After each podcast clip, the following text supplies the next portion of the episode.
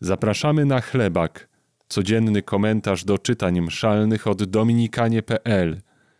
Dzisiaj usłyszysz Mateusza Palucha z Krakowa i Pawła Kusia z Warszawy. Z pierwszej Księgi Królewskiej. Król Salomon udał się do Gibeonu, aby tam złożyć ofiary, bo była tam wielka wyżyna. Salomon złożył na owym ołtarzu 1000 ofiar całopalnych. W Gibeonie Pan ukazał się Salomonowi w nocy, we śnie. Wtedy Bóg rzekł: proś o to, co mam ci dać.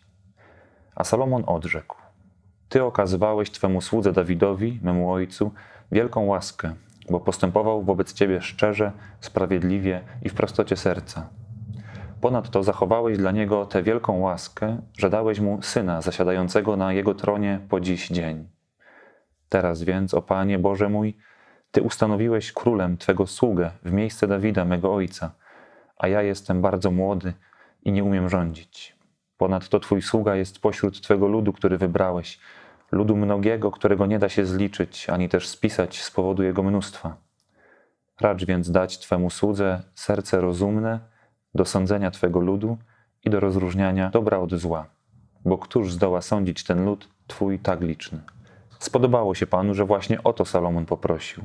Bóg więc mu powiedział: ponieważ poprosiłeś o to, a nie poprosiłeś dla siebie o długie życie, ani też o bogactwa i nie poprosiłeś o zgubę Twoich nieprzyjaciół, ale prosiłeś dla siebie o umiejętność rozstrzygania spraw sądowych, oto spełniam Twoje pragnienie i daję Ci serce mądre i pojętne, takie, że podobnego Tobie przed Tobą nie było i po Tobie nie będzie. I choć nie prosiłeś, daję Ci ponadto bogactwo i sławy, tak iż za Twoich dni podobnego Tobie nie będzie wśród królów. W taki sposób poprosił Pana Boga, że Bogu się otworzyło serce i spełnił jego prośbę, spełnił jego pragnienie. Salomon zaniósł do Boga taką prośbę, którą Bóg od razu spełnił. Może to być dla nas lekcja proszenia, lekcja skutecznego proszenia. Zanim powiem, co to za prośba, posłuchajcie odpowiedzi. Pan Bóg mówi: Salomonie, ponieważ poprosiłeś właśnie o to, a nie poprosiłeś o długie życie dla siebie, o zdrowie, o bogactwa, spełniam Twoją prośbę. I nie dość, że spełnił tą prośbę, to jeszcze Pan Bóg dodał: i choć nie prosiłeś, to daję Ci ponadto sławę i bogactwo. Co to jest za prośba? Salomon, młody król, znajduje się w nowej sytuacji, spadła na niego ogromna odpowiedzialność. Patrzy w koło i widzi ogromne mnóstwo ludzi, którymi ma zarządzać, którymi ma pomagać, którym ma służyć. I prosi Boga: racz więc dać Twojemu słudze serce pełne rozsądku do sądzenia Twojego ludu i do rozróżniania dobra i zła. Kluczem tej prośby Salomonowej są otwarte oczy, które szukają tego, czego potrzeba ludziom, z którymi żyjemy. Jeżeli przez moment może przestaniemy koncentrować się na swoich potrzebach, zanosić prośby o długie życie, o bogactwa, o zdrowie i poprosimy Pana Boga: daj nam siłę, abyśmy mogli usłużyć tym, z którymi żyjemy. Taka prośba ujmuje serce Boga, Bóg jakoś uruchamia swoją łaskę i dodaje nam później nadto właśnie dobra czy łaski dla nas samych. Więc może taka propozycja takiej modlitwy na dzisiaj.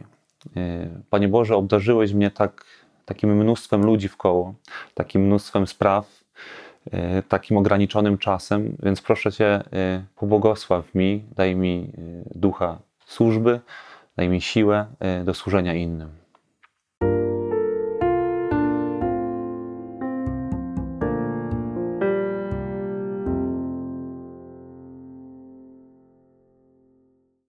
Z Ewangelii według świętego Marka. Wtedy apostołowie zebrali się u Jezusa i opowiedzieli Mu wszystko, co zdziałali i czego nauczali. A On rzekł do nich: pójdźcie wy sami osobno na miejsce pustynne i wypocznijcie nieco. Tak wielu bowiem przychodziło i odchodziło, że nawet na posiłek nie mieli czasu. Odpłynęli więc łodzią na miejsce pustynne, osobno. Lecz widziano ich odpływających. Wielu zauważyło to i zbiegli się tam pieszo ze wszystkich miast, a nawet ich uprzedzili. Gdy Jezus wysiadł, ujrzał wielki tłum, zlitował się nad nimi, byli bowiem jak owce nie mające pasterza, i zaczął ich nauczać. Bardzo lubię ten fragment Ewangelii, dlatego że to w tym fragmencie Jezus pokazuje to, że odpoczynek w życiu każdego człowieka jest bardzo ważnym elementem. Ale zanim Jezus wysłał swoich uczniów na odpoczynek, to jest ten piękny gest, że to sami uczniowie gromadzą się przy Jezusie i opowiadają Mu wszystko, co zdziałali, jak wyglądało ich głoszenie, jak wyglądało ich świadczenie o zbliżającym się Królestwie Niebieskim. I to jest piękny obraz tego, że jeżeli my mamy w swoim życiu różne zajęcia, różne misje, powołania, czy to w rodzinie, czy też jeszcze rozpoznajemy swoje powołanie, ale spotykamy różne osoby na naszej drodze, to warto, żebyśmy pierwsze co zrobili, to spotkali się przy Jezusie i opowiedzieli Mu wszystko to, co się wydarzyło. To jest właśnie zachęta, którą widzimy dzisiaj w Ewangelii, którą dają nam uczniowie, tą wskazówkę, że oni gromadzą się przy Jezusie. I to, co robi Jezus, to jest to, że tego po prostu wysłuchuje. Czasem nasza modlitwa może być prostym spotkaniem z Bogiem, opowiedzeniem Mu o naszym dniu, które później przeradza się po prostu w bycie blisko Niego. Czyli to jest ten element odpoczynku, odpocznienia przy Panu. To miejsce pustynne, o którym dzisiaj wspomina Jezus, które tak pięknie brzmi po grecku eremos, czyli taki jakiś erem, to może być nasze miejsce, nasz azyl, w którym znajdziemy się sami ze sobą, ale tak naprawdę sami z Bogiem, kiedy nie będziemy już potrzebowali słów, ale będziemy mogli cieszyć się ciszą, obecnością ze sobą samym i z Bogiem. Być może w nawale tak wielu obowiązków każdego dnia myślimy, że nie mamy takiego komfortu, żeby mieć ten czas tylko dla siebie, tylko po to, żeby spotkać się ze sobą sam na sam, czy z Bogiem sam na sam w ciszy.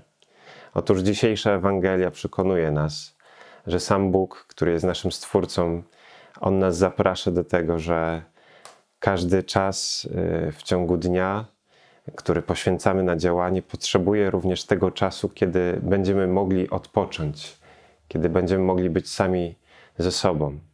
Dlatego, że to jest pewien warunek. Jeżeli chcesz być dla drugiego człowieka, to potrzeba, żebyś również znalazł czas dla samego siebie.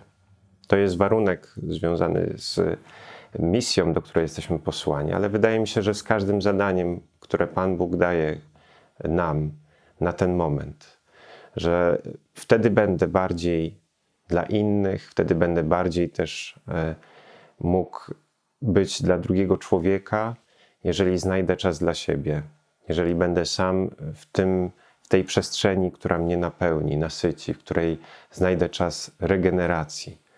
To jest święta zasada, której dzisiaj uczy nas Pan Jezus w Ewangelii. Cenisz naszą pracę? Zostaw lajka lub komentarz.